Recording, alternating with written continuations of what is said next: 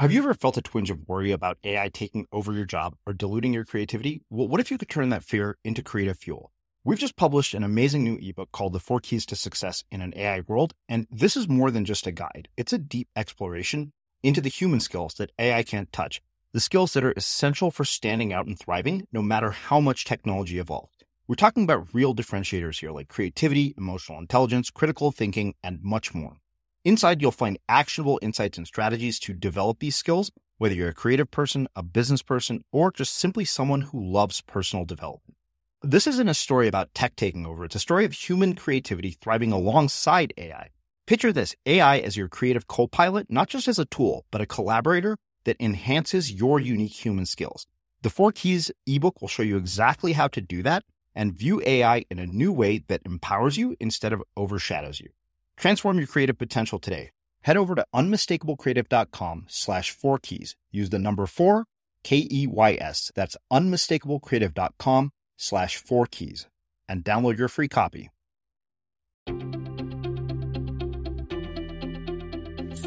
I'm Srini Rao, and this is the Unmistakable Creative Podcast, where you get a window into the stories and insights of the most innovative and creative minds who've started movements, built thriving businesses, written best selling books, and created insanely interesting art. For more, check out our 500 episode archive at unmistakablecreative.com.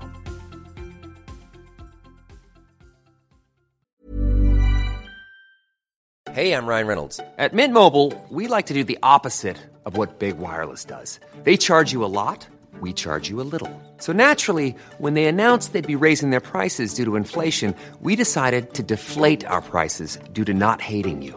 That's right. We're cutting the price of Mint Unlimited from $30 a month to just $15 a month. Give it a try at mintmobile.com slash switch. $45 upfront for three months plus taxes and fees. Promo for new customers for limited time. Unlimited more than 40 gigabytes per month. Slows. Full terms at mintmobile.com.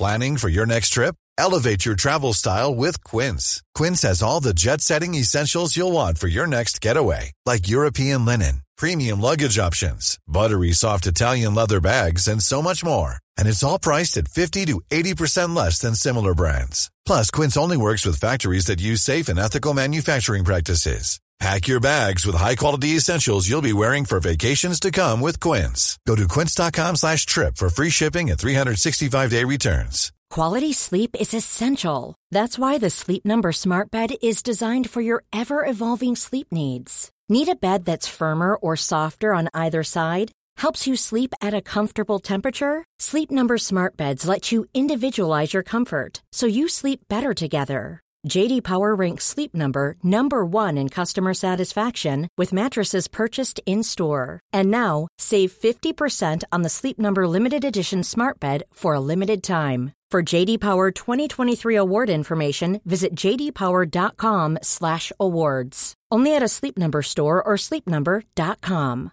Hi, I'm Daniel, founder of Pretty Litter. Cats and cat owners deserve better than any old-fashioned litter. That's why I teamed up with scientists and veterinarians to create Pretty Litter. Its innovative crystal formula has superior odor control and weighs up to 80% less than clay litter. Pretty Litter even monitors health by changing colors to help detect early signs of potential illness. It's the world's smartest kitty litter. Go to prettylitter.com and use code ACAST for 20% off your first order and a free cat toy. Terms and conditions apply. See site for details. I'm Sandra, and I'm just the professional your small business was looking for. But you didn't hire me because you didn't use LinkedIn jobs. LinkedIn has professionals you can't find anywhere else, including those who aren't actively looking for a new job but might be open to the perfect role, like me. In a given month, over 70% of LinkedIn users don't visit other leading job sites. So if you're not looking on LinkedIn, you'll miss out on great candidates like Sandra. Start hiring professionals like a professional. Post your free job on linkedin.com/people today. As creators, we're always on the move. Whether it's a live podcast event, a pop-up shop, or a workshop, we're constantly interacting with community, and that's where Tap to Pay on iPhone and Stripe comes in. Imagine this. You're at a live event, a listener loves your merch, or a participant wants to sign up for your course on the spot.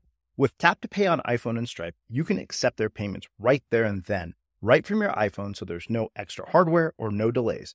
Total game changer. It's not just for creators. Any business owner can do this. It's about making transactions smoother and much more personal, growing your business in your way. We've been using Stripe for our products and courses for a long time, and now with Tap to Pay on iPhone, you can take your business to the next level too. So visit stripe.com slash tap iPhone to learn more. Remember, folks, with tap to pay on iPhone and Stripe, your business is always at your fingertips. In this episode of The Unmistakable Creative, I speak with Toku, who talks to us about his journey from a touring rock band roadie to life in a monastery, and he dives into acceptance, connecting to our deeper selves, and using everyday activities as a container for our practice. Toku, welcome to The Unmistakable Creative. Thanks for taking the time to join us. Yeah, thanks for thanks for inviting me on. I'm um, excited to talk to you today. Yeah, my pleasure. So, you know, I came across you by way of our uh, mutual friend Meg Worden, and uh, given her tastes and uh, the kinds of things that she's brought to the show herself, I knew that I had to trust her judgment. So, uh, tell us a, a, bit about yourself, your story, and sort of the journey before the journey that has led you to where you're at today. Yeah, so um, I grew up in Nashville, Tennessee, and uh, went to went to college and studied philosophy. And then when I got out of college, I um, worked in the music business for about seven to eight years. So I lived that true rock and roll lifestyle. I was a roadie for a, um, a band, uh, Gin Blossom. Some people have probably heard of them, other people haven't. So um, I worked for them for a while and uh, ran a music venue and just lived that hardcore pack a cigarette a day, quarter of pot a week kind of lifestyle. And um, I really enjoyed that when I was in my 20s, but found that I was just, every time I would get a new job or do something new, found that I was just continually unsatisfied with the results. You know, sort of achieving these external measures of success, but continually unsatisfied with with what was going on in my life. Um, and then I had this sort of crisis happen where I caught my boss um, stealing from the bands by changing ticket count numbers.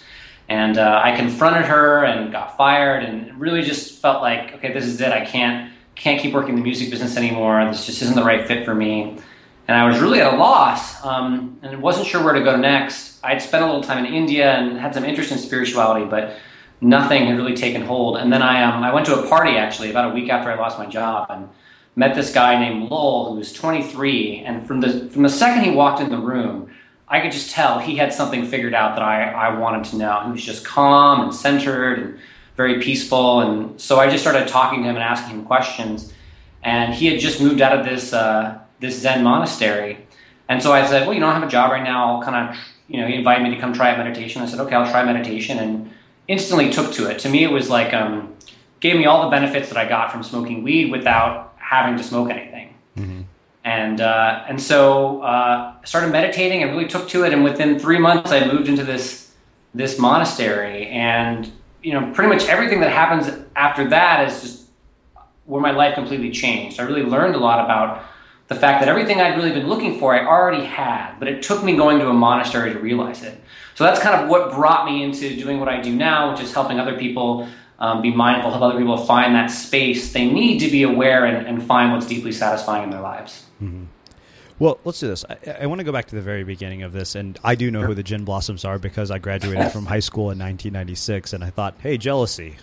uh, so, really, uh, you know, I want to ask you two questions. Sure. One is, is, sort of how the background in philosophy and studying philosophy sort of has influenced and shaped uh, your view of the world and, and the work that you do today, and also uh, about sort of the evolution of, of music and art uh, from those times to the way it is today and, and, kind of your experiences with that and what you have brought forward uh, from all of that into your own creative endeavors, into your own creative efforts from watching, uh, you know, somebody who's clearly a very successful professional musician group.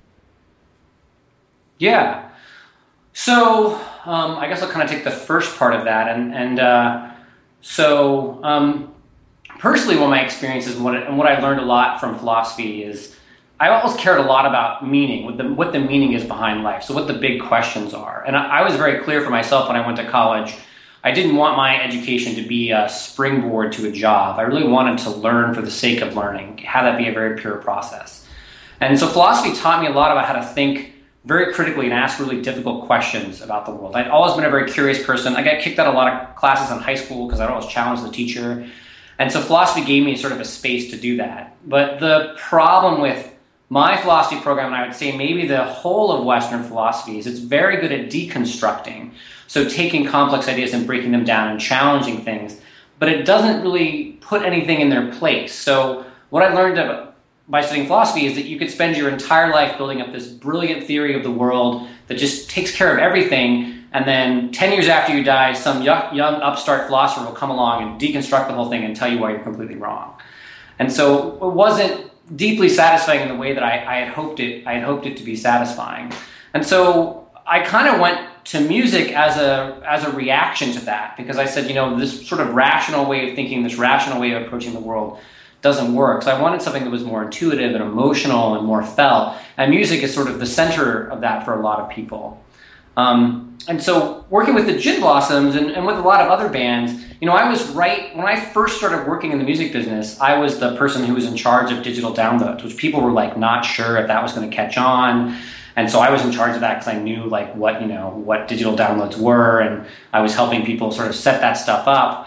Um, and through the years that I worked, in the music business just completely changed from this place of being really centralized, very controlled by a few very powerful people, um, to being very decentralized and very, very broken apart, where artists started to have a lot more control. And I saw in the music business a real resistance to that change. Even though it was pretty clear it was going to happen, there was a lot of resistance to that change.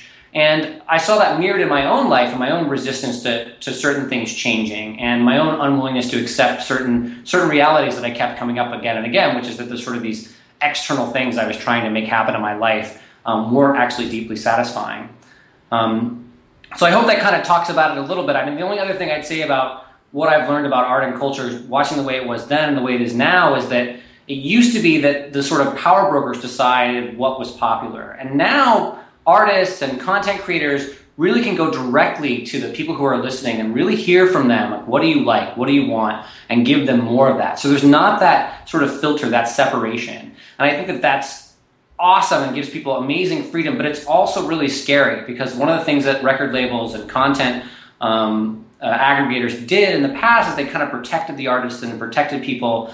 And so it's really scary to put yourself out there and be really vulnerable as a musician, as a blogger, as an entrepreneur, and know that the feedback you're getting is directly from the people, right? You, you don't have anyone to validate you but your users. And that can be really scary for people as well. Mm-hmm. You know, I, I want to go back to something that you said about philosophy and, and this idea of learning for the sake of learning and something that made you really curious. And, you know, I've asked variations of this question. I think that that's sort of a, a fundamental, sort of core thing that leads people to the work that they're meant to be or the lives that they're destined to lead. Uh, and I'm really curious, you know, if we didn't find it at such an early age, how we get back to it or, or how we find that thing that we do where we learn for the sake of learning. Yeah, that's a great question. Um, I think that the biggest thing that draws people off of that path is this idea that they have to check some sort of box, they have to fulfill some sort of obligation for someone else in life. And that's what sort of takes people away from that that part of themselves. So it's interesting when I work with people um, doing the kind of coaching I do, and also when I meet people on my blog, I find that it, if you just start asking the sort of interesting questions, asking these big questions, people are able to get down to that, you know, what they really care about really quickly. But the problem is they don't kind of pause and create the space they need in their lives to kind of get down to that to that level. They're always filling up their day with something. So it's filling up their day with work and then filling up their day with TV, maybe filling up their day with you know social time or something else. So they're not taking any space to really pause and ask those big questions. And what I've discovered again and again, and this is true of myself, is that when I actually slow down and pause, the things that are most important to me just naturally rise to the surface. So um, our hearts, our intuition, our inner wisdom is, is sort of always calling to us. Um, and our only job, or the only thing we really need to do to get down to that place, is just to create some awareness, create some space in our day for that thing to come up. Um, the problem is one is that we don't create space, and the other is that people are a little afraid to hear that voice because that voice demands you to be something greater than you think that you're capable of. So it demands for you to be something much bigger than a middle manager, or um, you know, demands for you to be something much bigger than this sort of person that kind of phones it in. It demands you to show up in this way where you have to be wise and compassionate and caring and be of great service to other people, and that that reality that you have to change your life because that's what your heart's calling you to do is really scary to a lot of people. So um, I think that if you find you're safe, a lot of people find that in middle life or maybe their quarter life, they kind of realize that life, time is passing and that they need to reconnect with that. That the biggest thing they can do is just to be willing to pause and listen to what those voices are that are rising themselves. Listen to that wisdom. Listen to the parts of themselves that are asking them to be great and amazing people. Um, so anytime they can create space to do that, that's really that's really the key. Mm-hmm. Yeah, I mean, I, I, would completely agree. You know, it's funny. We we really don't take much time to create space in the world we live in today because we're so sort of hyper connected and moving hundred miles an hour. Um, and it really, I mean, I think that in that space is often where some of our greatest work is revealed. Uh, but I, you know, I've, I've sort of a follow up question to that. You mentioned, you know, one of the things that really stops people is they they run into fear. Uh, of, of what they hear because they're called to do something much greater than what they're doing right now. And so I'm wondering, in your experience, how uh, one, you know, you can cultivate practices to create that space, and I know that we'll, we'll, probably spend quite a bit of time talking about that as we get deeper into this conversation, and also overcoming the fear and navigating the uncertainty of this kind of a path, uh, you know, which Meg kind of referred to uh, as the path of the seeker in the conversation I had with her. Mm-hmm. Mm-hmm. Yeah, I mean, I think the first thing is just learn to be okay with being afraid. I think that we have this assumption that we should never be uncomfortable, and I think that our, especially in the Western world, I think we've gotten, you know, we live very comfortable lifestyles. You know, we're never really in danger of going hungry. We're never really in danger of not having shelter. I mean, there are certainly people who are in those situations, but for the most part, most of us have our food and our shelter provided for. And even if our businesses failed and we lost our jobs, we have friends and family who would help us. So the the real sort of life threatening dangers aren't really there. Um, but because of that, we've gotten uncomfortable with fear and doing things that make us afraid. And so I think the first thing is just accepting that fear is a very natural, normal part of life. And that if it occurs in a way that's um, constructive and helpful, then it's all right. So uh, the first step is just accepting fear, like just noticing, I'm afraid right now. And um, for me, that's been one of the biggest transformative things with my business. Um, and, and and when I left sort of the regular world, left the music business, and kind of went out on my own, is noticing that fear and just saying, hey, that fear is there, and I'm okay with, with that fear being there. It doesn't have to control what I'm doing. Um, and the difficult thing for me has been is when I don't notice that fear, it's kind of subtly starts to control my life. I start making decisions based upon trying to avoid the fear. Or I try to avoid dealing with the things that are really important because I'm caught in this sort of fear mindset. And so whenever I notice that happening, what I do is I pause, take a deep breath, and just acknowledge, like, hey, you know, what I'm doing right now, working with a client, starting my business, you know, even posting a blog post, that's really scary because I want people to like it. I want to help people. I want people's lives to be changed. It is scary and it's okay to be a little afraid. And when I do that, I find the fear actually dissipates. It's one of the fundamental ideas they talk about a lot in Buddhism is that everything is impermanent, including our fear, including our anger, including all of our desires. You know, they arise, they exist for a period of time, and they disappear. So it's not that we have to get rid of them. All we have to do is create a space for them to exist. They exist for a little while, and then they go away. Mm-hmm. Yeah, it's it's it's funny you say that. You know, I, I was recently speaking with a friend who I, I, jokingly always say he'll either be the next Steve Jobs or start a cult, probably both. uh, and you know we were talking about pain and he said you know one of the things with any sort of pain is just to sit with it and and you know be with it. And it, it's really fascinating how when you stop fighting something it starts to dissipate really hmm. fast. Yeah it's, it's absolutely true. Um, i mean for me my biggest emotional challenge in life has really been has really been anger. I, I grew um, I grew up and just developed a sort of uh, irritable or kind of negative feeling towards the world, and I, a lot of problems I had um, were caused by anger. I've lost jobs because of anger. I've definitely ruined relationships, and I was never violent, but there was definitely verbal, sort of verbal aggressiveness. And I grew up, you know, grew up in the South, but I went to college on the East Coast, and so I developed that sort of acerbic wit that people get um, from the East Coast, and was very could be very sharp with people and cut people down. Mm-hmm. And for me, the first step of overcoming my challenges with anger was just to, every time I was angry, just to acknowledge that I was angry and just be with that anger and then let it disappear. It, it, as long as I didn't take action and sort of cause it to perseverate, didn't resist it, then it was able to go in its own. I realized that part of my struggle with anger was that I would get angry, but then I didn't want to be angry. I felt like if I'm angry, I'm going to do all these bad things. I'm going to yell at people. And because I resisted the anger, it stayed around. But as soon as I was able to say to myself, okay, right now I'm angry, that's what's going on, the anger would start to loosen loosen and loosen. But I think it's important for people to remember when they do practices like that, like sitting with pain, sitting with fear. At first, um, noticing what's going on there is trying to like uh, count the branches of a tree that you're falling out of. So at first, it's just like you know action, fear, action, anger, action, you know, pain.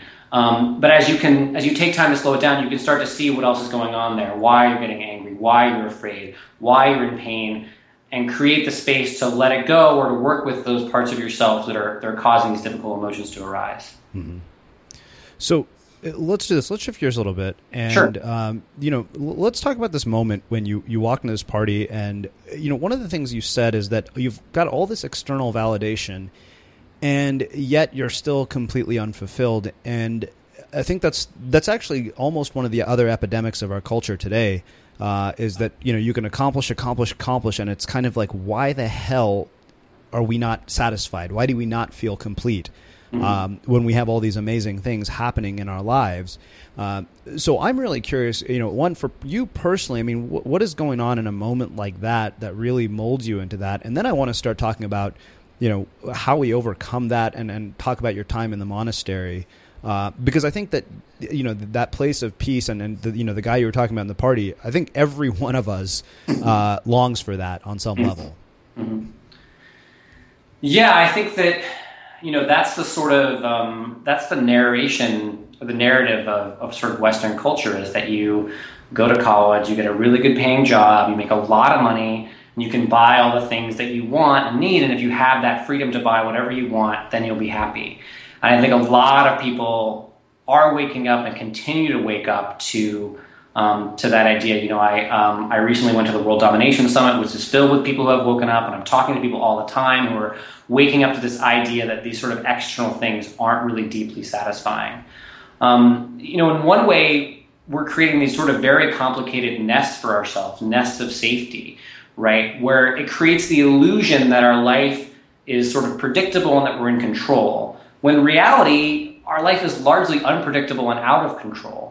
Um, but it's very difficult to live in that space of realizing how out of control out of control we are. And I think a lot of people wake up to that when they lose a job. They think, you know, hey, I put in this time with this company and they love me, and all of a sudden they lose their job, and they realize how tentative things are and how quickly things can change. Um, so for me, the external things that I was seeking is different than other people. So I think a lot of people were seek, are seeking money. They, they find the safety in that. For me, it was all about this sort of um, social gravitas or this cool factor. Like I just wanted to have a really cool job that everyone, you know, would say like, "Wow, that's so amazing! You're so lucky to do that." And that's one of the reasons why I worked in the music business. I met, could meet famous people, and I could go on tour and live this amazing lifestyle. Um, but the problem was is that that while while it was powerful and meaningful in one sense, and I sort of enjoyed the fruits of that of people admiring what I did, it wasn't deeply satisfying because it wasn't coming from a place that um, my heart was calling me to go towards. It wasn't coming from this place of service and wanting to add value to the world. It was coming from this place of trying to fulfill my ego and make myself feel better about myself. Mm-hmm. And so I think that's the danger of external validation is that if we base our happiness and peace on these sort of external factors, which are ultimately impermanent and uncontrollable, then we ourselves and our, our happiness is very based on this very shaky ground. And so my church in philosophy and then continuing to the monastery was very about very much about how do I find something that's truly reliable, that I can truly count on in any situation, whether it be you know wonderful success, yachts and mansions and everything else, or lying in a hospital bed, not being able to move anything below my neck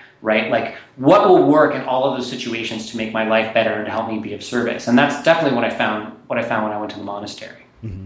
So I guess the next question, uh, which is probably in everybody's mind, is you know, what is that? Uh, and tell me about your time there. I mean, it, you know, obviously it didn't sound like you became a monk uh, from from everything you're telling me about. So, I mean, what is it like living in a monastery in, in that kind of a situation? You know, what were the experiences that you had there? And of course, then you know, what is this thing that allows us to handle you know the extreme highs the extreme lows because one other thing i will say about this is that yes you know we look at sort of that external validation but in a lot of ways uh, i've seen people who myself included, carried the same sort of belief system of external validation from one path to this one. Uh, you know, it's just a, di- a different version of the same hell.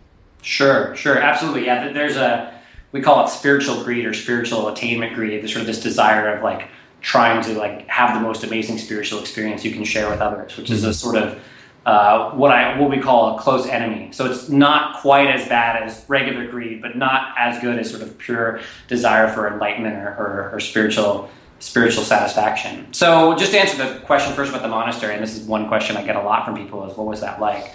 So our daily schedule was we woke up about 3:50 in the morning. About 4:20 we would sit meditation for 2 hours. That was broken into two 50-minute blocks with some walking meditation in between. Then we'd do a chanting service. We'd have a silent, uh, what's called an oryoki breakfast, which is this uh, meditative style of eating that was developed in China and then taken to Japan. Um, then we would have work practice, which could be anything from digging ditches to I actually did the um, marketing communications, so I designed flyers and worked on social media because we were a retreat center, so we had to take care of all those real world things. And then we'd have another chanting service, kind of a buffet lunch, a little bit of break after lunch, um, a, another work period in the afternoon. Then we'd have a dinner, which was one point formal and one point casual, kind of varied depending on the time of year. And then another two hours of meditation in the evening, same format, a closing chant, and then mostly people went to bed. So um, we would get to bed around 10, maybe 11 o'clock, depending if you had stuff to do after after meditation. And it was silent in the morning from um, it was silent from at night from the end of meditation to the beginning to the end of breakfast. So all the whole nighttime was silent. And then one week out of every three, we'd have what's called a sesshin, which is a week long meditation retreat. That's uh, eight to 12 hours a day of meditation. Everything is done in silence, no eye contact, no physical contact, and no talking except for notes maybe in the kitchen or on work assignments and then you'd have a, daily interview with uh, one of the master, the Zen masters there um, to talk about your practice typically. So that's kind of what the schedule's like. And the people are always like, is that enough sleep? And that seems really rigorous. And the whole point of the monastery is it just creates this container of practice. And it the difficulty of it, the lack of sleep and the intense schedule and the quiet, we talked about it, it, it speeds up your karma. So whatever patterns you have in your mind or in your life, the idea is to bring those things to the surface. Um, one way to look at it is anyone can be compassionate and wise on eight hours of sleep, you know, and, and a comfortable hotel room. The question is, can you be compassionate and wise on four hours of sleep, you know, when your leg is in a great deal of pain? So that's the goal, right? Is, is, is, is, to teach you how to be compassionate in the most difficult circumstances, to teach you to be wise in those difficult circumstances. And the whole purpose of the monastery, the whole purpose of that community is to encourage you to pay attention to your own inner, inner wisdom, to pay attention to your thoughts, and to let go of this idea that you are this very limited person. That you are, for me at the time, um, before I sort of became Gentoku, which is my Dharma name, um, and Toku short for that, I was Sam and sort of who Sam was, and I was this music business guy, and this is how tall I was, and this is what the clothes I wear, and this is what I think about the world. To realize that that is all very temporary, and that there's this part of yourself that's deeper underneath all of that, that's much bigger and contains not only that idea of who you are, but all these other ideas of who you could be, and all these other parts of yourself, all contained in that package. So that's what the monastery experience was was really about to help you see that wholeness of that wholeness of your being. Mm-hmm. Um, and as for the question about what would what is this thing right that is satisfying in all walks of life so on one hand i can't i can't describe that right it's something deeper than um, deeper than words can possibly describe so we, we used to say that um, it's like it's like a burning fire right? You can't if you can't touch it you can't turn away from it that it's it's so big that it's hard to talk about. Um, but for myself the simplest way i look at it is when i can be this whole being that I am, when I'm able to integrate all the parts of myself, both the good parts, or the, what I people traditionally call the good parts, so the compassionate part, the wise part, the part that's of service, as well as the parts, the shadow self that I'm not as proud of, so the greedy parts of me, the jealous parts, the parts of me that are sort of you know depraved or indifferent or angry or all those parts of myself that I'm not as comfortable with. When I can make all of those things part of who I am, and I can see myself, um, see this uh, being Gentoku as containing this magnitude of, of ways of living in the world, then light, life becomes very light and easy to deal with because I just have to be present and trust that the part of myself that needs to step forward in any moment will step forward in that moment. So the part of myself that needs to step forward with success can step forward. The part of myself that needs to step forward in failure can step forward. And that my primary goal in life is to sort of get my ego and this little idea, what I call the little self, out of the way so that my big self can show up in every aspect of my life. Selling a little or a lot? Shopify helps you do your thing however you cha-ching. Shopify is the global commerce platform that helps you sell at every stage of your business. From the launch your online shop stage to the first real life store stage, all the way to the did we just hit a million orders stage. Shopify is there to help you grow. Shopify helps you turn browsers into buyers with the internet's best converting checkout. 36% better on average compared to other leading commerce platforms because businesses that grow grow with Shopify. Get a $1 per month trial period at shopify.com/work. shopify.com/work. Hey, it's Danny Pellegrino from Everything Iconic. Ready to upgrade your style game without blowing your budget? Check out Quince. They've got all the good stuff, shirts and polos, activewear and fine leather goods, all at 50 to 80% less than other high-end brands. And the best part? They're all about safe, ethical, and responsible manufacturing. Get that luxury vibe without the luxury price tag. Hit up quince.com slash upgrade for free shipping and 365 day returns on your next order. That's quince.com slash upgrade. One size fits all seems like a good idea for clothes until you try them on. Same goes for healthcare. That's why United Healthcare offers flexible, budget friendly coverage for medical, vision, dental, and more. Learn more at uh1.com. Quality sleep is essential. That's why the Sleep Number Smart Bed is designed for your ever evolving sleep needs. Need a bed that's firmer or softer on either side? Helps you sleep at a comfortable temperature? Sleep Number Smart Beds let you individualize your comfort so you sleep better together. JD Power ranks Sleep Number number 1 in customer satisfaction with mattresses purchased in-store. And now, save 50% on the Sleep Number limited edition Smart Bed for a limited time. For JD Power 2023 award information, visit jdpower.com/awards. Only at a Sleep Number store or sleepnumber.com. Hey, it's Ryan Reynolds, and I'm here with Keith, co star of my upcoming film, If, only in theaters, May 17th. Do you want to tell people the big news?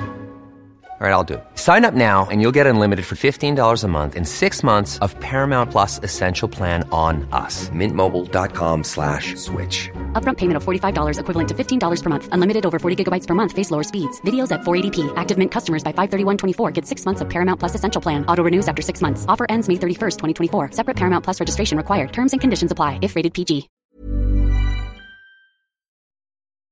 As creators, we're always on the move. Whether it's a live podcast event, a pop up shop, or a workshop, we're constantly interacting with community, and that's where Tap to Pay on iPhone and Stripe comes in. Imagine this you're at a live event, a listener loves your merch, or a participant wants to sign up for your course on the spot. With Tap to Pay on iPhone and Stripe, you can accept their payments right there and then, right from your iPhone, so there's no extra hardware or no delays.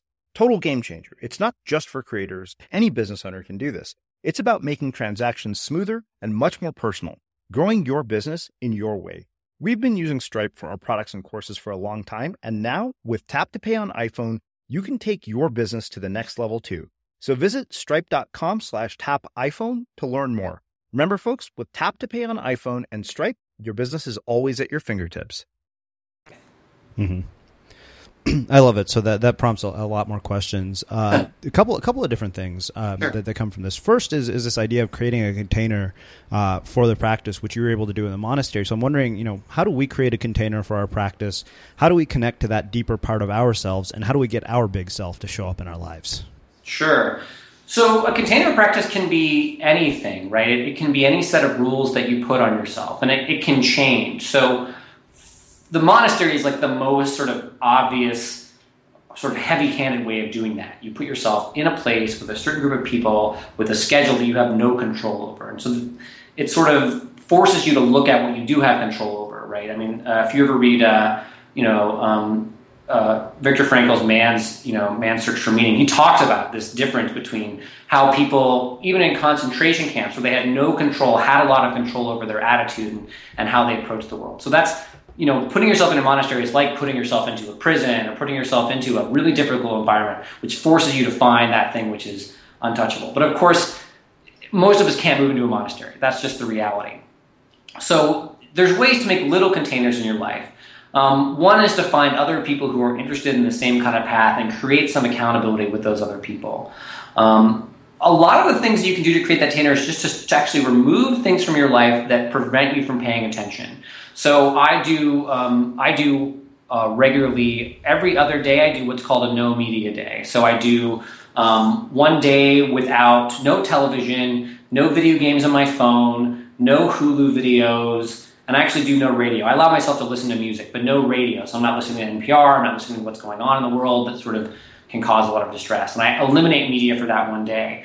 And what I find is that when I do that, that naturally creates this container of practice where I can deal with the thoughts that are coming up. The things that I might have missed because, you know, I was spending time checking my Facebook, you know, playing a video game on my phone, that that time that I filled up is now open for that thing to happen. Um, but a container could be as simple as just, you know, paying attention in the morning shower. I know a lot of writers and people talk about the power of the ideas you get in the shower. A shower is itself can be a container of practice. You're quiet, you're focused on your body, um, and if you allow your thoughts to just naturally rise, that can be a container of practice. Exercise can be an amazing container of practice. Go for a run without your headphones in.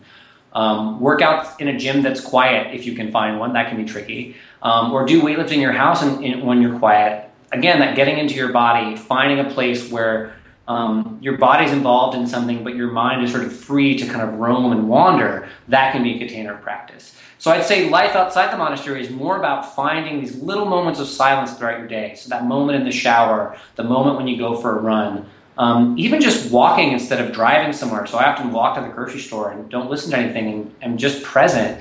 Um, and I find a lot of the stuff that I need to deal with in my life or ideas that I have come on those little short moments of walks, moments of, of silence during the day. Mm-hmm. Yeah, I would. Uh, I would completely agree with that. I mean, obviously, as as an avid surfer, that's a good. I think surfing is actually the container for my practice. Absolutely. Yeah, surfing's great. I mean, it's uh, interesting. We actually had a guy that came to the monastery a lot that talked about how he had not been meditating for a while, and then he went surfing, and this great white shark came up and literally took a bite out of his board right in front of him. And he went back to the meditation center next week. He was just like, I realized that you know, life is short, and if I want to really see deeply into my own experience, there's no time like the present, right? We all think we've got 5, 10, 15, 20, 30, 40, 50 years ahead of us.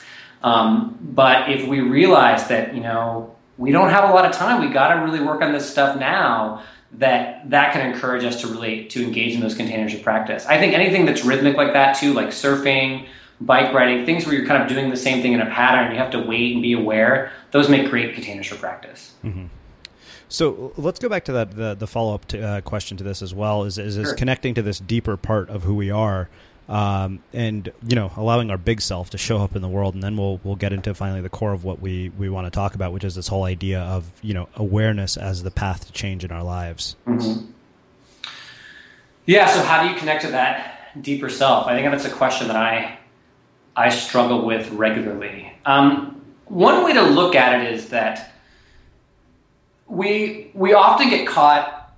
Most of us have this idea or know this idea of the small self. We often often get caught in this uh, these small selves. So there's a particular ways. So a great way to look at a small self is um, if you drive or commute at all, the way you function in traffic is this small self. So the traffic driving part of you, the part of you that's driving already, has a certain idea of the way the world should work. People shouldn't cut you off. People should go quickly at stoplights. Pedestrians should pay attention when they're crossing the road. It's a sort of set of beliefs, right? And so we, we react to the world based upon this very limited set of beliefs, right? Um, in fact, that set of beliefs might include like anybody who cuts you off or breaks these rules is a jerk. They're always a jerk, right? We kind of tend to relate them to character flaws when people do those things which ironically when we do them we're like oh we have a good reason like i was late didn't mean to cut that guy off. So we ex- explain it for ourselves but for other people we kind of judge them. So if you take that little self that traffic that driving self and those set of beliefs that's one little small part of yourself. But then a lot of people who have had like maybe a good day or when they're driving have found that some of those sets of beliefs are very loose. So if you're not in a hurry, maybe it doesn't bother you if somebody cuts you off. Maybe it doesn't bother you if people are walking across the street or drivers don't go as quickly. And so in you know outside of that small self, there's this bigger self that contains that little traffic self, the little driving self, as well as all the other parts of parts of who you are. So the part, the way you are in your office, or the way you are in your relationships. And that big self is sort of wisest, most compassionate person who you are. So, one way that I, I help people kind of connect with that is whenever they notice a small self arising. So, if a person has a particular issue with getting irritated while driving, I'll have them just visualize that small self as a, maybe a separate little part of themselves, like a little person. Um, you know, I might say for me, it's, this, it's a little driving toku and I see that little driving Toku and that he's very concerned and afraid and he wants to be safe in his car and he doesn't want other people to run into him and he wants the world to be fair and I, I'll just feel all of those feelings and beliefs that he has. And then from there, I'll see in my own mind, I'll visualize stepping back and imagining myself holding that little toku in, in presence and just looking at him and saying, you know, hey, I understand why you're afraid. I understand why you're scared. I understand why you want the world to be fair. But I'm I'm big Toku. I'm the big Toku that kind of is the wisest, most compassionate person I can be. And I'm here to let you know that it's okay and I can take care of this situation and be present um, when, you, when you're struggling. And just a little sort of visualization exercise like that can help people begin to step back into that space where it's okay to have that part of themselves that's afraid, but it doesn't have to control them, right? It's not about making this little traffic Toku afraid or, or making it the bad person. It's about, okay, how can I make that a part of myself and that's okay, but contain it in this bigger space and bigger container.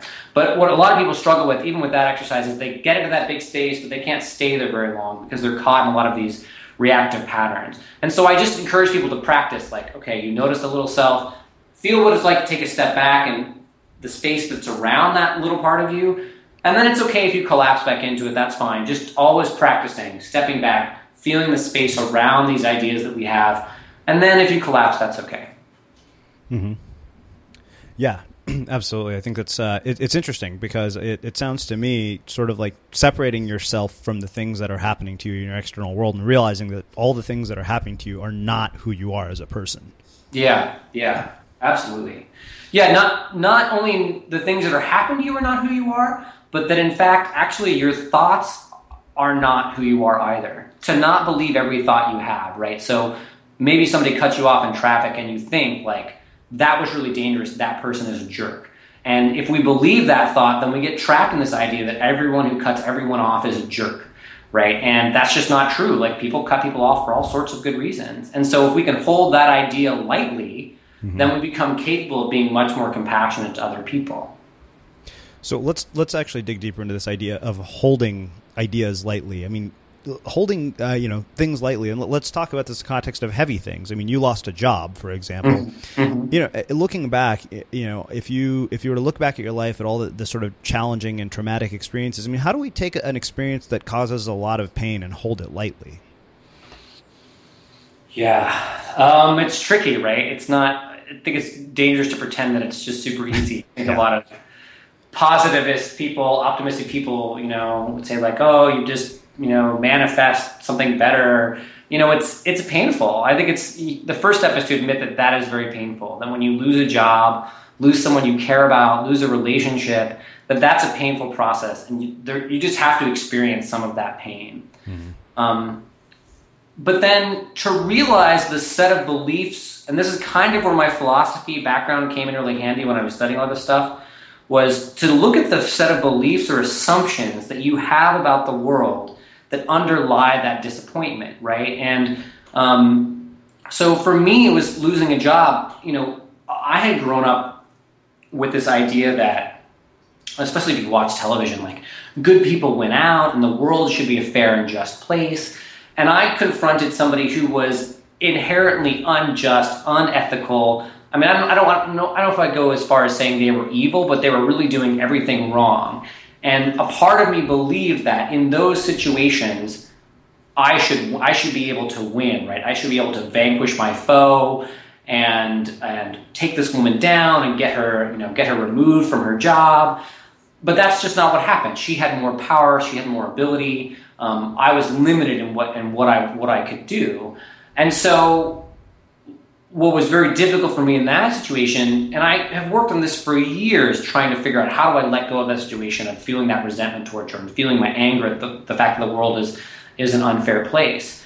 Um, for me, it's been about realizing that the control that I do have in those situations, the place where I can find space to hold those things lightly has to do with how I allow those thoughts to continue controlling my life or how can I let those thoughts not control my life.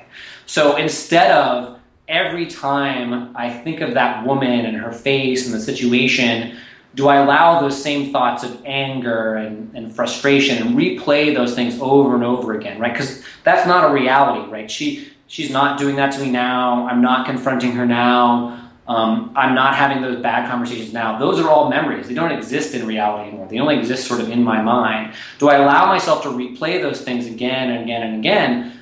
Or instead of doing that, can I say, okay, those things happened. I don't have control over the past. What I do have control over is in this moment, I can acknowledge the fact that that was painful. I can accept that that person did what they did, even if it was totally unfair and awful. Um, and say, okay, this is this is what happened, and I just accept it the way that it is. I just accept that it happened the way that it is, and now I can move forward in that space of acceptance. But the very difficult thing people is, is they think that like it's like you accept it once and it's done, mm-hmm. right? Uh, the same thing is true about forgiveness. It's like, okay, I forgive this one one time and that's it. I never have to forgive her again. The practice of acceptance and forgiveness is this ongoing active practice. So if you forgive someone, you really have to spend the whole rest of your life kind of forgiving them. Whenever that, whenever I think about her, even in this moment, I'm feeling a little like, I wish I could have defeated, you know, this evil woman. Um, I have to go, you know, I just accept that that's what happened, and I forgive her. Um, and then also, in a lot of ways, it was a blessing that she did what she did. If she hadn't done that, I maybe never would have found meditation. I would never would have found my calling. And so, even these bad things I can't help but be grateful for them because they've led me to where I am now and doing the work that I'm doing. So I think so those two pieces of first looking at acceptance and then two looking at what what you can be grateful for as a result of those things happening in your life. Mm-hmm. Yeah, and you know it's interesting. You know, I was re-listening to to you know something Meg had said, and she said, you know, these things that are, are painful, these things that are unfair, we're not getting out of them. They're just a part of life, but they also become our greatest teachers. And uh, I think that if we let them, and and you know, you you said, you know, something good will come from all of this, or something along those lines. And sometimes we can't see it in the present moment, but I think that if we really cultivate sort of the intention that you know something wonderful is going to happen uh, as a byproduct of this. I think it allows us to really sit with that acceptance a lot more easily. Yeah, no, I, I would absolutely agree with that. I mean, I guess the only thing I would tweak about that statement is that it's not that everything happen in our lives that are bad results in something good happening, right? It's not this sure. sort of quid pro quo like yeah. we suffered this great tragedy and that, but that's you know, but then we're going to save like a million puppies, and so that was okay. And um, uh, I think that it's um, whenever you, my teacher used to say a lot, whenever you set forth an intention, in the moment you set forth that intention, all the obstacles to that arise. So when I decided, you know, over a year ago to run a marathon, before I had this idea of I'm going to run a marathon, I didn't have to deal with knee pain, finding time to train, how to do nutrition, getting a training program, you know, finding time in my day to stretch so I would stay healthy. None of those things were a problem. But as soon as I said, okay, I'm going to run this marathon, all of those obstacles arose in the same moment I set the intention. But those obstacles weren't standing in the way of what I was trying to achieve. Those obstacles were the method that helped me achieve that, right? Every mile I ran in training was what I needed to be able to run that marathon. So often the obstacles that we face in our lives, even if it doesn't have a direct sort of correlation to something good, the, our ability to overcome them is what is teaching us what we need to know to live the life that we were meant to live, right? Um, and even though it may, looking back, I know I'm grateful for those things, they were also painful for me that um, I needed to experience that pain so that I could connect to people. And so now when I meet people who have lost jobs or dealt with situations that are unfair, I'm able to be present with them and say, hey, I know what that's like. I've been there. And in a way that I never would have been able to had I hadn't had those experiences. And so it's the the obstacles themselves are what help us gain the strength to to achieve that calling that the universe, our heart, our intuition is asking us to to step forward and do.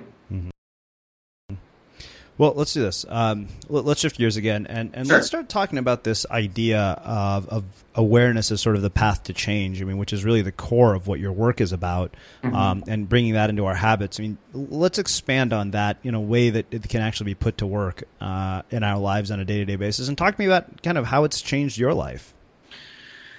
Yeah, so for me, I felt like in many ways my brain was my enemy until I was about 28. Like a big part of my life was figuring out how to subjugate my thoughts because they were sort of out of control. I would overthink everything, overanalyze everything. Um, and if you've ever over- overanalyzed anything, you can you know the sort of negative effects of that, right? Like the it's hard to be natural and authentic and real with people. It's hard to know exactly what kind of decisions to make because the brain can kind of analyze everything forever. Um, so for me, my process has really been to learn that my brain thinks that it's trying to help me, right? Our, our brains kind of evolved in this state of like, um, the world out there is scary. To keep myself safe, I need to predict all of the potential things that might happen in order to keep myself from getting eaten by a lion. So, like, okay, there's a cave over there. There might be a lion in there. I can imagine a lion coming out of there. I should avoid that cave. And that worked great when our lives were like, you know, um, picking fruit from trees and hunting down mastodons and avoiding lions. But as our lives have become more complex and we have all these different things coming up all the time, it's really hard to know like what is a threat, what is not a threat, where is the opportunity, what is not the opportunity. And so our sort of pattern recognizing minds have gone into overdrive and have a really difficult time stepping up into that. And so what I had to learn from my days when I studied philosophy and when I was in the music business was that while my mind was helpful in certain circumstances, that if I was able to pause and trust that there was a part of myself that was wiser and more compassionate than my sort of little mind was, and if I was able to create the space for that person, that part of myself to step forward, that it would step forward in that moment. So I didn't have to overthink every situation because when something arose, I could just say, okay, I'm just going to be present and whatever I need to say, whatever I need to do in this situation, that's just going to come forward from me in a very authentic place. Um, and I think that, that that is the hardest thing for a lot of people who have lived their life with a really rational focus, especially people who have been very successful. They've you know figured out all this stuff in business, and they've you know figured out the way to work these social situations. To let go of the, this reliance on the rational, sort of analytical mind, and trust that in that space of awareness, wisdom and compassion will arise. That's really, really difficult for people to get their heads around until they experience it for themselves. So for me, all the first step of doing that, the first step is to create any little space of your awareness in your day at all. So great ways to do that are to go to work without listening to the radio, to spend time in the shower without using your radio and your phone. I talk to so many people that listen to the radio or work, use their phone in the shower, which seems crazy to me. um, seems really dangerous, but you know, whatever. Um, you know, run without your headphones in. Anytime you can create space for there to be silence and there to be space for contemplation in your day, that's when you start to be able to hear all of that stuff that comes up. Um, the other tricky thing is people start doing that or they start meditating. Meditation is obviously the most classical way to do it. They, they like, oh, I feel like I started meditating or I started being in silence and my mind's going crazy. And what I always tell those people is like, in reality, that's what your mind was doing the whole time. You just didn't know that's what was going on. And that's why you weren't very effective. That's why you weren't able to um, connect with other people. That's why you couldn't get anything done, is because your mind was sort of just all the time and you didn't notice it. So if you do slow down and take that break of silence, know that it's totally normal for your mind to seem a little crazy. If you stick with it for a little bit longer, like a snow globe, all of those thoughts will start to settle down and you, you will actually begin to find that, that place of peace and, and satisfaction. Mm-hmm. Yeah, you know, it's it's interesting um, that you bring up meditation because I think that our sort of obsessive idea for those of us who are sort of unaware of it is that you you don't think or that the thoughts just stop and you go into this place of, of a blank mind, which I've realized is so far from the truth that thoughts are just going to be there. And everybody I've ever talked to about this says it's kind of like just watching cars, you know, go by or watching clouds go by in the sky. Uh, and if you just watch, apparently your mind starts to slow down. But the idea uh, that you're just going to stop thinking about anything is a little silly. Yeah, yeah, it's it's um, I, it's really funny when people think about the monastery. They think like, oh, I must my mind must have been silent the entire time. you know, people go to meditation retreats and they and they see these pictures on the internet of someone sort of this beautiful, young, scantily clad woman sitting on a beach in Bali, you know, in this meditation posture and so peace and it's much more like having a wrestling match with yourself for four hours a day. It's sort of like painful and difficult and challenging. And um, I have been in, you know, the most perfect environment you can imagine for meditation. You know, this whole center was built for that purpose. And I'll be on a retreat and spend eight days, and I'll be thinking about a commercial I saw two weeks ago and how catchy the jingle was. So there's no environment that's perfect for meditation. You know. Um, and I have I've had tons of people say like, oh, I, when I meditate, it doesn't work. It's not working. And the key is success in meditation is not a quiet mind. Quiet mind is the result of a lot of meditation. If you have a quiet, if you, you know, if you meditate a lot and you're very serious about your practice, sometimes, if you're lucky, your mind will quiet down. Mm-hmm. Um, and you can definitely improve your chances by doing that more often. But in reality, success in meditation or success in mindfulness is noticing your thoughts arising, not reacting to those thoughts as much as you possibly can. So that means if you react, if, if normally you react to them 100%, if you react to them 90% this time, that's success. And then noticing those thoughts are going on, letting them go, and coming back to whatever your object of meditation is. So I tell people if you meditate for 20 minutes a day and you are only present for two breaths of that entire meditation, that is a huge success. That is way better than most people will do, you know, for years is to be present for two breaths of their life. Most people are only aware maybe when you know they have huge events that happen like the birth of a child or they fall in love. Most people are just not present most of the time. So if you can notice what your thoughts are, come back, you know, accept those thoughts, come back to what's going on in your life, in your body, in this moment, even for just a couple seconds, that's a huge success. So um, that's that, and that's an idea that I'd love to propagate and share with more people. Is that you cannot possibly be bad at meditation. Nobody's bad at it, right? Mm-hmm. It's just sometimes it's you have this idea, your mind has this idea, meditation will look like this, and then meditation looks like something that does that's not as peaceful and calming as you thought, and that's and that conflict there is the definition of human suffering. That's everything in our lives. All of our suffering is caused by that conflict between the way we think things are going to be and the way they actually are, right? We go on a date, we think it's going to be like this, you know, the guy or the girl is a jerk or rude or not as pretty as their, you know, profile picture on OkCupid, suffering, right? And so the same thing is true of meditation. If you want to make yourself suffer, think that meditation is one way, and then you're no doubt will be proven wrong. Well, I love that because I think that can be applied, like you said, to so many aspects of our lives. Yeah, yeah, absolutely. I think that that's why acceptance or creating the awareness in these spaces is so important is that you know, it's we realize that we're telling ourselves a little story in our head about the way the world should be, and then the world is just not like that. And so we have a choice. We can either hold tight to this idea, this little box of the way we think the world should be, or we can say, okay, this is the way the world really is. What can I do about it? What can I change with it? How can I be in it in a way that's a little more helpful than harmful? And that's the place where great service, great opportunity, amazing presence, that's, you know, it's Mother Teresa's great example. You know, she didn't go to the poorest part of India and said, you know, poor people, it shouldn't be like this. People should have more money and sort of get upset and then go home. She said, this is the reality. This is the poverty people are living in. What can I do to, to change that? What can I do right now with the current situations, my current abilities to make a difference? And that's why people like her are claimed as these great people, not because they resisted poverty, but because they accepted where it was and acted in the, in the ways they knew how to in the moment. Well, I think that that really makes a, a beautiful way to uh, sum up our conversation. So I, I want to ask you my final question, sure. uh, which you know we close all our interviews here with. You know, we live in, in such a, a noisy and, and loud time, and people are trying to create more art than ever before. Um, and really find this sort of deeper part of who they are. So I guess for me, the, the, question becomes, what is it in your mind that makes somebody or something unmistakable? Yeah, I mean, I think that we all have access to this one bright mind, this vast source of wisdom and compassion.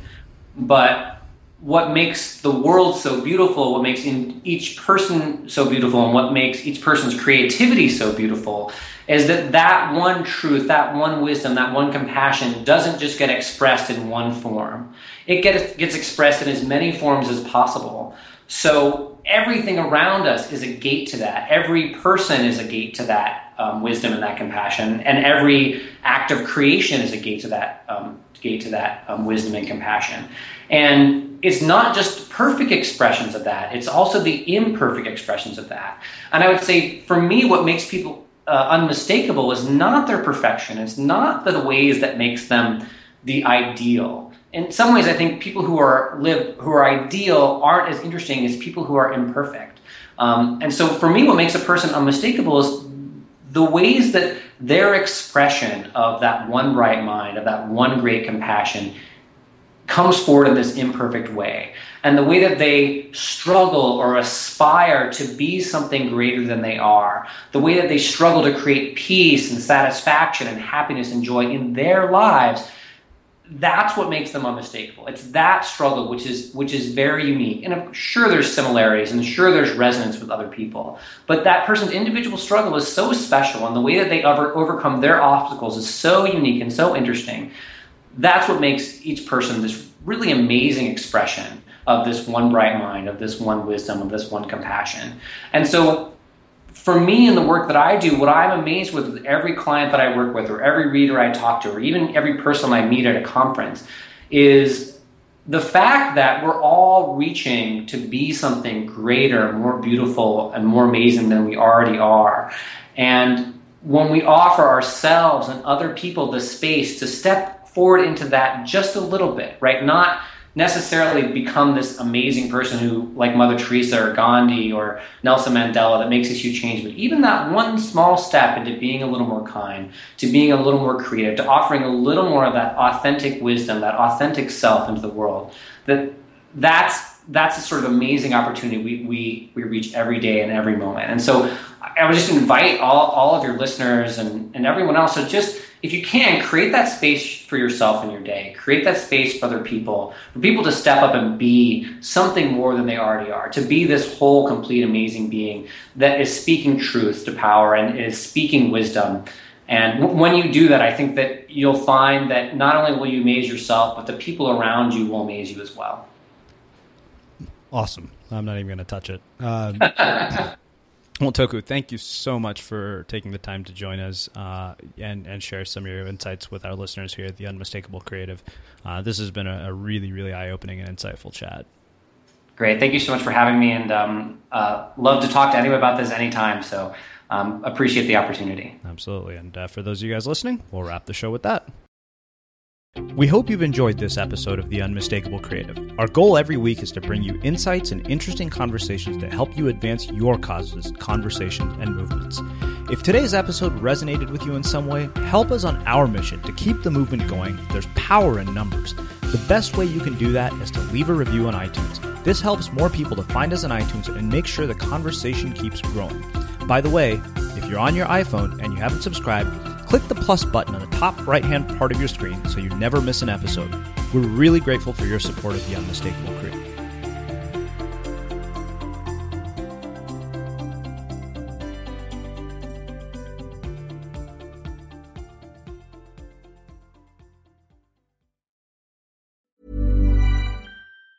Even on a budget, quality is non-negotiable. That's why Quince is the place to score high-end essentials at 50 to 80% less than similar brands. Get your hands on buttery soft cashmere sweaters from just 60 bucks, Italian leather jackets, and so much more. And the best part about Quince, they exclusively partner with factories committed to safe, ethical, and responsible manufacturing. Elevate your style without the elevated price tag with Quince. Go to quince.com slash upgrade for free shipping and 365-day returns. Hold up. What was that? Boring. No flavor. That was as bad as those leftovers you ate all week. Keke Palmer here, and it's time to say hello to something fresh and guilt-free. Hello Fresh. Jazz up dinner with pecan-crusted chicken or garlic butter shrimp scampi. Now that's music to my mouth. Hello Fresh. Let's get this dinner party started. Discover all the delicious possibilities at hellofresh.com. Hey, it's Paige DeSorbo from Giggly Squad. High quality fashion without the price tag. Say hello to Quince. I'm snagging high-end essentials like cozy cashmere sweaters, sleek leather jackets, fine jewelry, and so much more. With Quince being 50 to 80% less than similar brands. And they partner with factories that prioritize safe, ethical, and responsible manufacturing. I love that. Luxury quality within reach. Go to quince.com slash style to get free shipping and 365 day returns on your next order. Quince.com slash style. Mom deserves the best, and there's no better place to shop for Mother's Day than Whole Foods Market. They're your destination for unbeatable savings, from premium gifts to show-stopping flowers and irresistible desserts. Start by saving 33% with Prime on all body care and candles. Then get a 15-stem bunch of tulips for just $9.99 each with Prime. Round out Mom's menu with festive rosé, irresistible berry chantilly cake, and more special treats. Come celebrate Mother's Day at Whole Foods Market. Imagine the softest sheets you've ever felt. Now imagine them getting even softer over time. That's what you'll feel with Boll and Branch's organic cotton sheets. In a recent customer survey, 96% replied that Boll and Branch sheets get softer with every wash. Start getting your best night's sleep in these sheets that get softer and softer for years to come. Try their sheets with a 30-night guarantee. Plus, get 15% off your first order at bollandbranch.com. Code BUTTERY. Exclusions apply. See site for details. When you need mealtime inspiration, it's worth shopping Kroger, where you'll find over 30,000 mouthwatering choices that excite your inner foodie. And no matter what tasty choice you make, you'll enjoy our everyday low prices, plus extra ways to save, like digital coupons worth over $600 each week. You can also save up to $1 off per gallon at the pump with fuel points. More savings and more inspiring flavors make shopping Kroger worth it every time. Kroger, fresh for everyone. Fuel restrictions apply. Have you ever felt a twinge of worry about AI taking over your job or diluting your creativity? Well, what if you could turn that fear into creative fuel?